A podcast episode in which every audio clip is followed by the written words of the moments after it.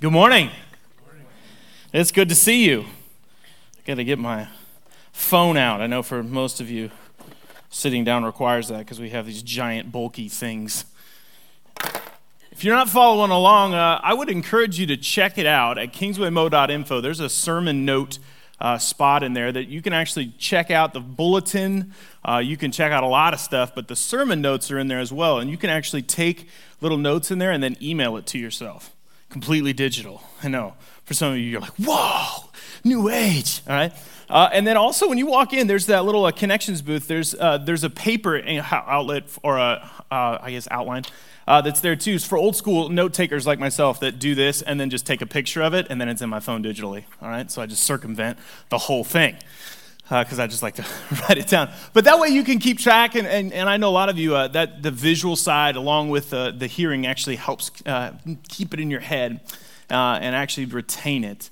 We're going to do a two, little, two week series. Uh, this is kind of just one of those things that we, we leave this space kind of intentionally open sometimes because we want to let God move. And for me, it's, it's really good to have this sometimes this space to kind of go, okay, I need to fill this. What is God doing and working? And uh, bringing about in my life and in my heart intentionally. And, and so this uh, next two weeks is going to be a, it's going to be under a heading uh, called holiday preppers okay? Uh, and if anybody's ever uh, watched uh, doomsday preppers or understands what prepping is about it's basically catastrophic craziness is about to incur into the world and people are preparing all right, for that. So they'll have storehouses of food, a safe room, all this uh, crazy stuff to make sure that them. And I'm not trying to knock that or anything like that, but there are just types of people out here that are organized. If uh, that happens, I will find you. All right? I'll just find you. That's what I'll do. That's my plan. All right? Um, but we're just going to talk through the concept of holiday prepping or being holiday preppers. And then before I tell you exactly what that means for today, I, I just I need to clarify this because you're going to have a temptation. There's going to be an urge.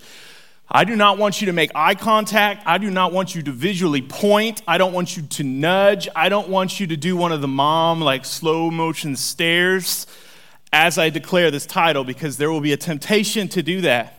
Some of you may even want to stand up and just do this, all right? Because we're going to talk about difficult people today.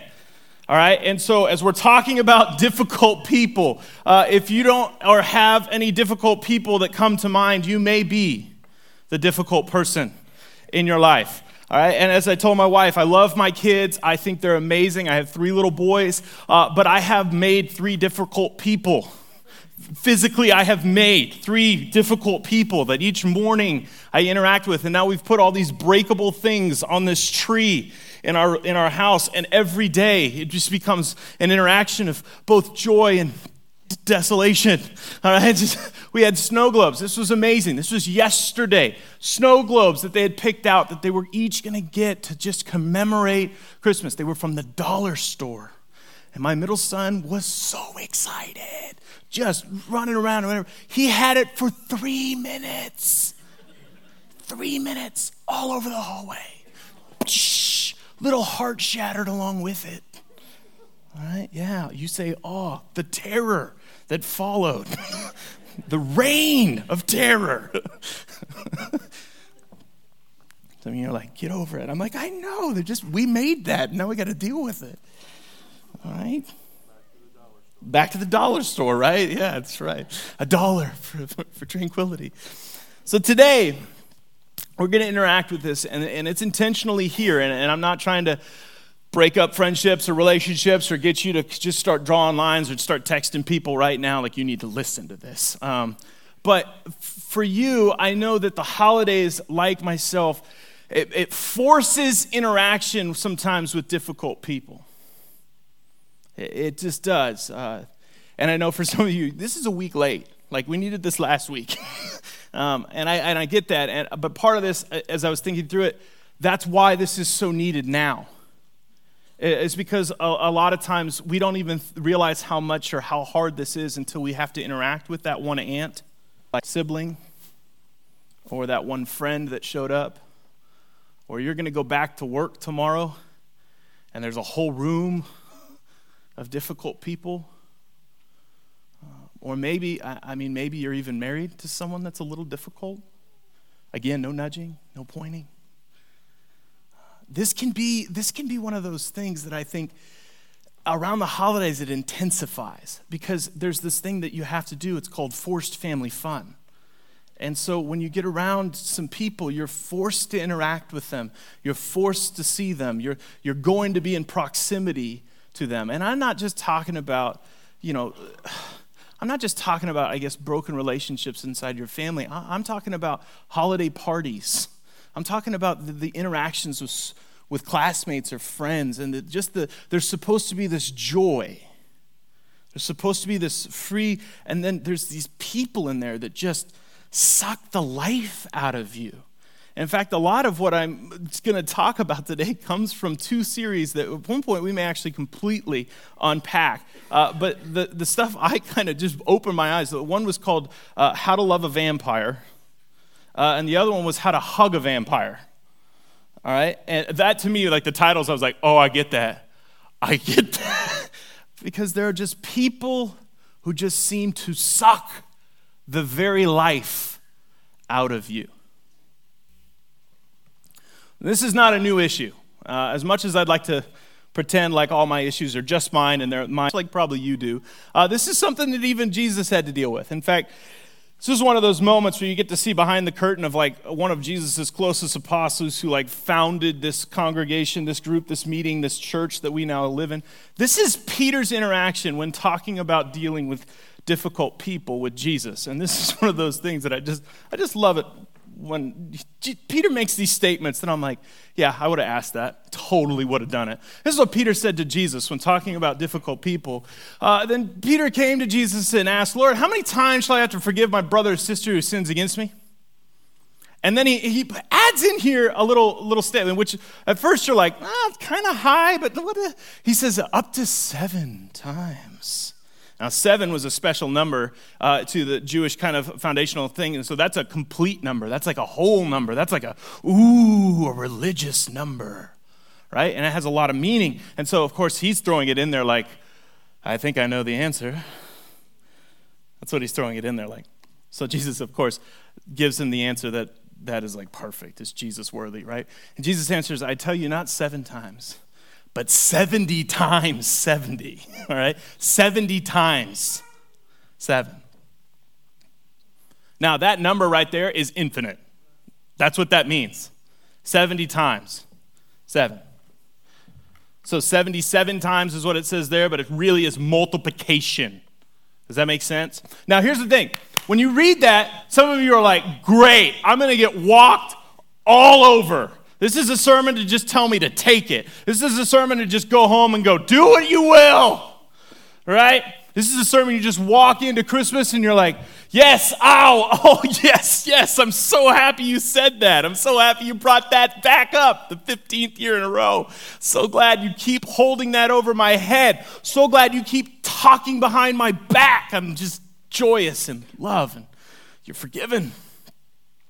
That's not the context to this whatsoever. But see, if we read this out of context, then you think that's what Jesus is saying. But the context to this is right before this. This is the, the side where Jesus goes, if you have a brother or sister that sins against you, you are to go to that person face to face, one on one, and you are to tell them. And if they don't listen, what do you do? You take two or three people and you go back to them and you say, dude, you messed up. Stop it. And their testimony, if that does not change their heart, guess what you do? You take it to the whole church. You take it to the whole gathering, to their whole life group, to the whole, and then you bring it to them. And then if they still don't listen, guess what? It breaks the relationship completely. It, it tears the relationship completely. Now, why, why this is so easy sometimes to just skip over that being a part of what forgiveness is, is because if you just read that, it just feels like you're supposed to sit there and just take it 70 times. But the truth is, you have to see the relationship as something more than the pain. Uh, you have to see the value in the person as more than the current circumstance. You have to measure the situation as a lesson and something that has a possibility for growth rather than just right and wrong. The context for this really is what does forgiveness look like? And how do you love somebody that hurts you? How do you love difficult people? How do you truly help them? How do you truly come alongside them? How do you encourage, call back, restore people that hurt you? That's tough. Forgiving someone does not mean that you forgive the current actions of a person. And to be just frank, if someone is physically abusing you, Jesus is not telling you to sit there and take it and take it. And t- he is telling you to confront, to remove yourself from the situation, to get yourself out, and then to bring about forgiveness that would actually restore the trust. That's the goal. The goal is not just to sit there and take it and take it. The goal of forgiveness is to actually repair the relationship. And you're only one side of it. So the context has to be both sides set up in a way with other authority figures present, other people present sometimes to make that possible. Sometimes we take this out of context and we just see it as this is my cross to bear. And I, I, I don't, that specific context, especially abuse in any way, that is not what Jesus is telling you to do. Get help, tell somebody, get out of the situation, remove yourself. Sound good? I just need to be frank with that.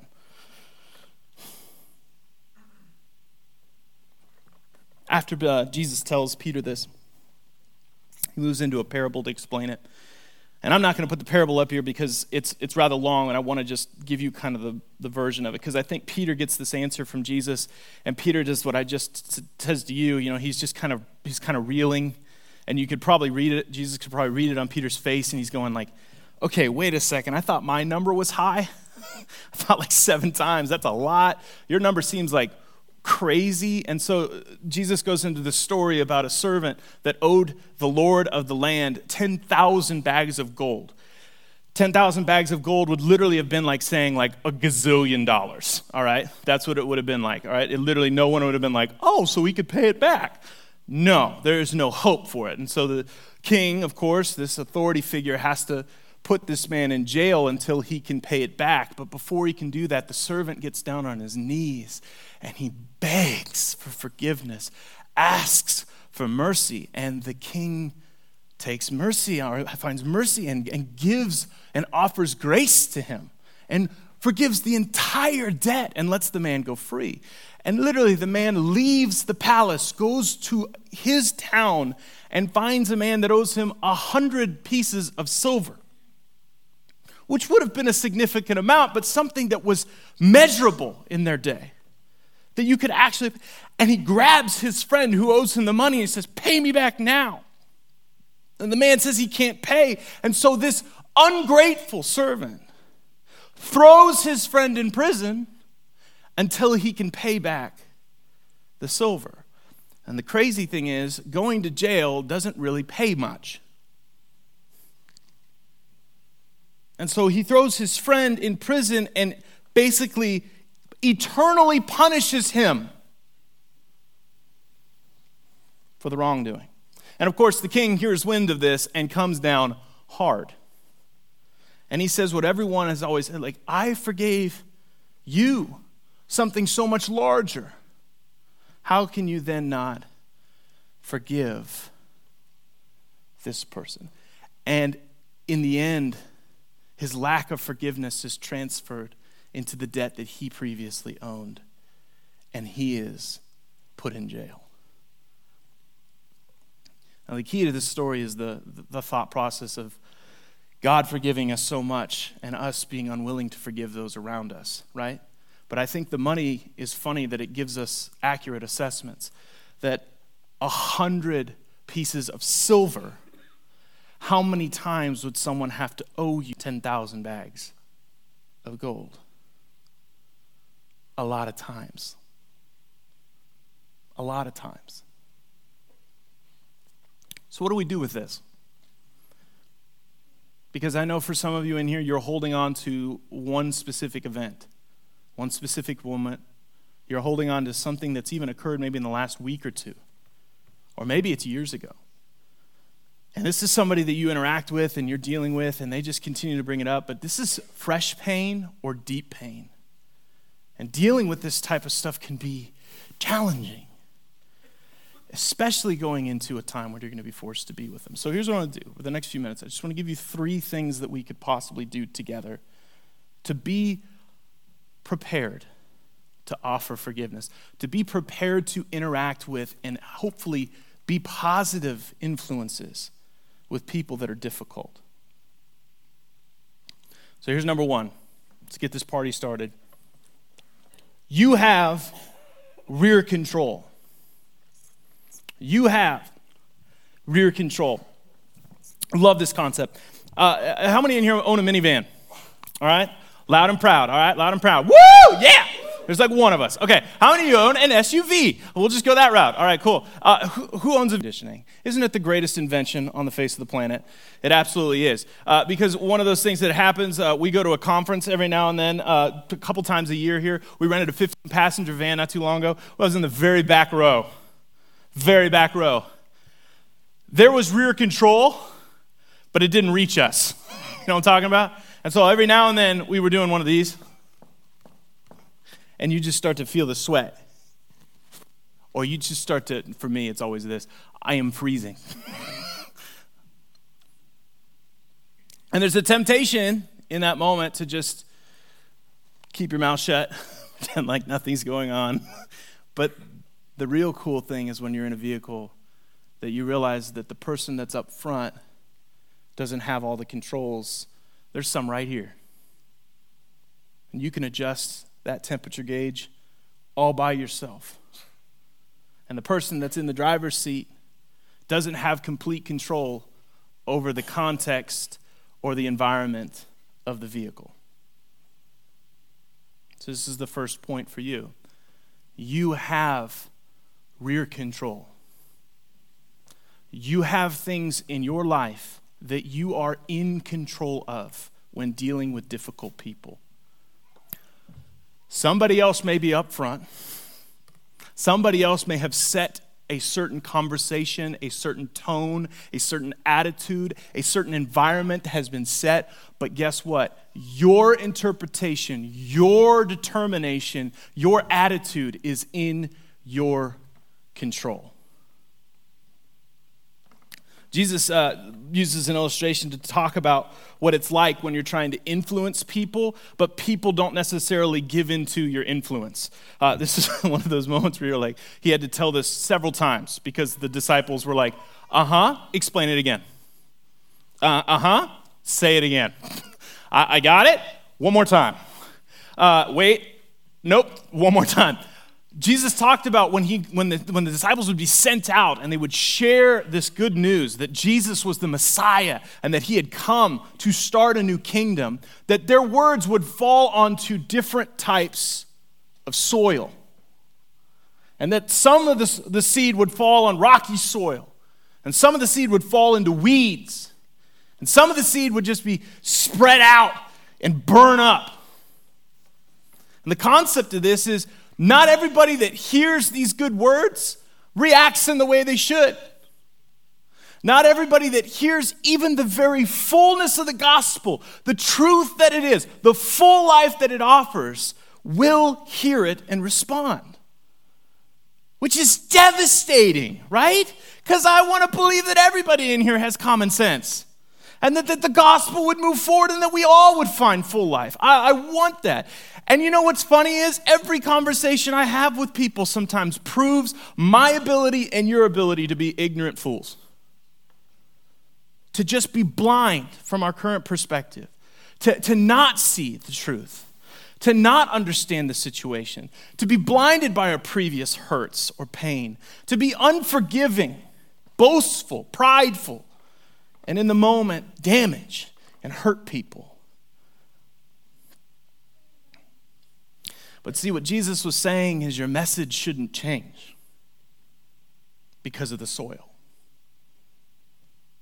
Your words and your attitudes should not be controlled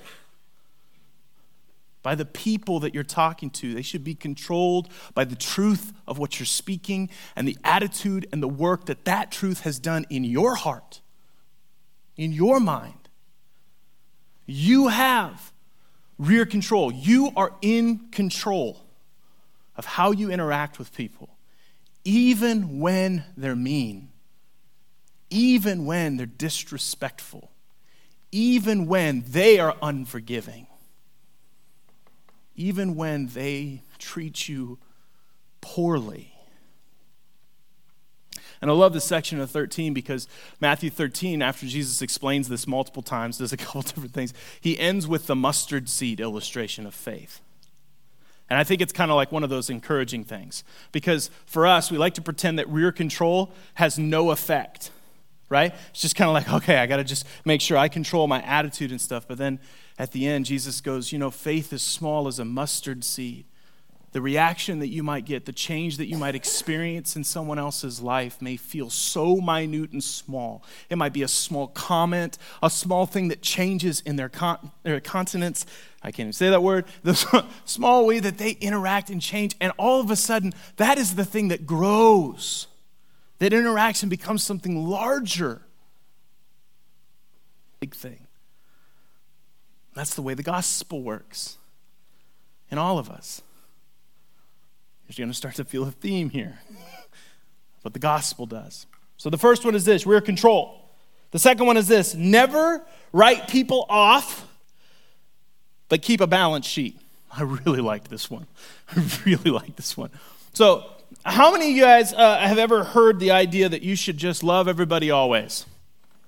Anybody ever heard that before? I hope most of you have. All right?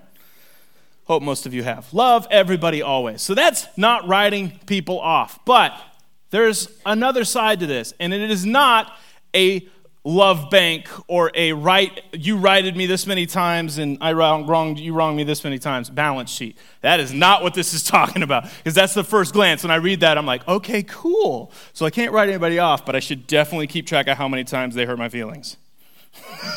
and make sure that when they come back around that that many positive things happen. Right? That, is not what this is talking about. I know that's the temptation. The temptation is this that when you're helping hurting people, it is tempting to become hurt and broken yourself. That when you're interacting with brokenness, there's a temptation for you to be cut. And then for you to be wounded and broken yourself. One of the things I learned very quickly, and I've, I've had it preached to me, and I've heard it talked about constantly is that unforgiveness is actually like eating rat poison yourself and expecting the person that hurts you to die. Uh, holding unforgiveness is like holding the key to your own prison cell and begging someone else to release you.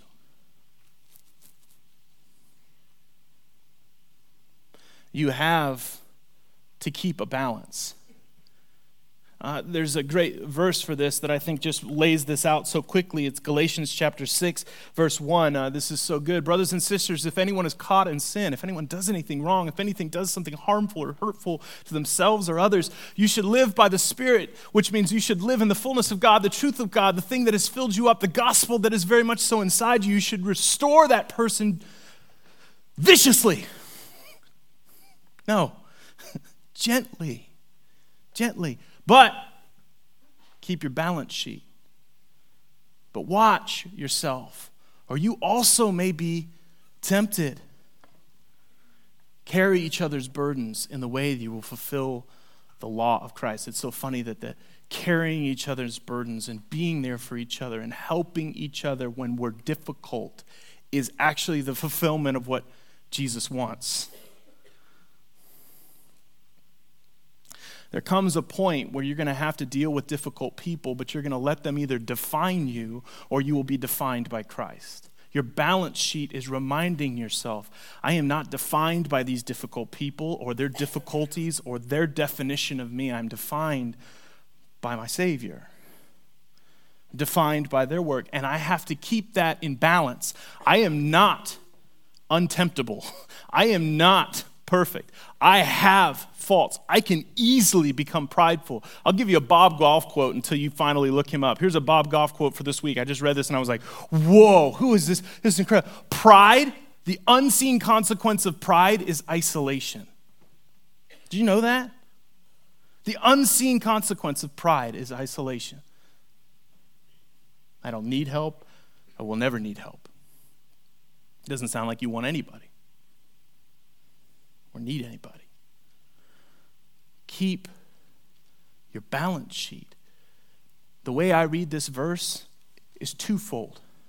One, it's the way that I hope I will restore someone that sins.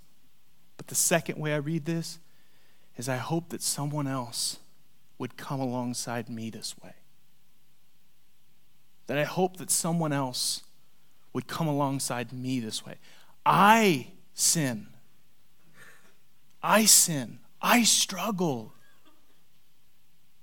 This is a verse that speaks both sides, and that we constantly have to be reminded that yes, we need to help people that have fallen, but yes, we are just as capable of falling ourselves. Do not write people off. Do not write people off, but keep a balance sheet of where you're at. Keep a balance sheet of where you're at, a stabilizing side, a reminder of who you really are. That you're a sinner too. The last one is my favorite. Real love, not that the other two aren't good. See, I say that, and then you're like, all right, write those off, throw them away. Real love doesn't leak, it overflows. I have my illustration here for you to kind of reveal this. I'm going to try not to make a mess. We'll see how that goes.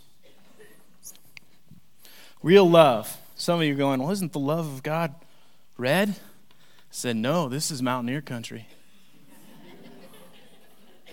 and this is where your hearts are right now. It was a tough day yesterday. Here, here. Oh, gosh. We're in this together. Thinking about this this week. See, at first glance, uh, even if love just leaked out, I think I'd be excited about it, right? Like if love just leaked out of my life, I'd be, yes. But where you operate from and how you love people says a lot about the love you're offering. Where you operate from and how you love people says a lot about the love that you're offering. This cup up here, um, it, it, represents me and you a lot of times when we try to love people. Uh, the love of God uh, on a Sunday morning or a podcast or something we listen to, uh, it, it, flows into our life and it begins to fill us up. And so those around us, they get some. Uh, it just kind of leaks out of us. Uh, it fills our families, it fills our homes, and encourages people. And it feels amazing, doesn't it? The love of God goes further than just your heart. It really does. Um, but see, there's another kind of love. Uh, there's a love that looks a lot like that love, and sometimes even is the same exact love. But, but see, this love, it, it flows out of people from the overflow. Now, here's the what position do you want your heart to be in? Do you want the love that flowed out of you to leave you feeling empty and needing more? Or do you want the love that flows out of you to be coming from a fullness that only God can offer? See, we're tempted when we're dealing with difficult people to just feel like we'll just leak a little, right? And, and a lot of times, if I'm honest, this is how I feel when I deal with difficult people when I get done. Like I did it, I leaked a little on them. we're done. We made it, right? I loved him a little. We're fine. I need some alone time. The truth is that this is how God wants us to operate. John 10:10, 10, 10, for God came to offer us full life, right? Came to offer you full life, life to the full. And so sometimes we just think, oh, fill me up, fill me up, fill me up. I'm good. But the truth is, if we're going to deal with difficult people, we need to be a whole person, restored and filled by God. And here's the cool part even the leaky cup, as long as God is still pouring into it every day, it'll remain full. No matter how broken you feel, no matter how hard your life has been, no matter how many people come at you, the love of God doesn't run out like this pitcher, it just keeps flowing. You need to position yourself well ahead of time to let God fill you up. Not just once a week, not just on a need basis when you feel a little empty, but constantly, constantly asking, How do you think Jesus did it? Can we be honest? He came down here, and all we were were sieves that were empty. That's all we were broken vessels. And yet he remained fully in God's love, full all the time. I love what Philippians describes in this idea and this concept. Philippians chapter 1. It says this um, I pray, this is Paul praying to the church in Philippi. I pray that the love, that your love will overflow more and more, and that you will keep on growing in knowledge and understanding. That as you grow more in how God loves you and who He is and what He has done for you, 10,000 bags of gold. For I want you to understand what really matters, not the hundred pieces of silver. What really matters and blameless lives, live pure and blameless lives until the day Christ returns. We're going to prepare ourselves for the holiday season, if we're going to prepare ourselves to interact with difficult people, it must flow from the finished work of Christ that is fully displayed in my identity and who I am and how he feels about me. I am accepted, loved, and beautiful only because of Christ. And when we interact with difficult people, guess what? We don't ask them to repay us, we claim our reward again from God. We don't ask them to forgive us. We claim our reward again in God. We say, Thank you, because I have been there. Thank you. That was me 10 minutes ago. Thank you for loving me so well. Thank you for fully filling my life. And if we do that, oh, how the holidays would change. Maybe some of us wouldn't feel so empty. Maybe we'd experience something a little more full. Pray with me.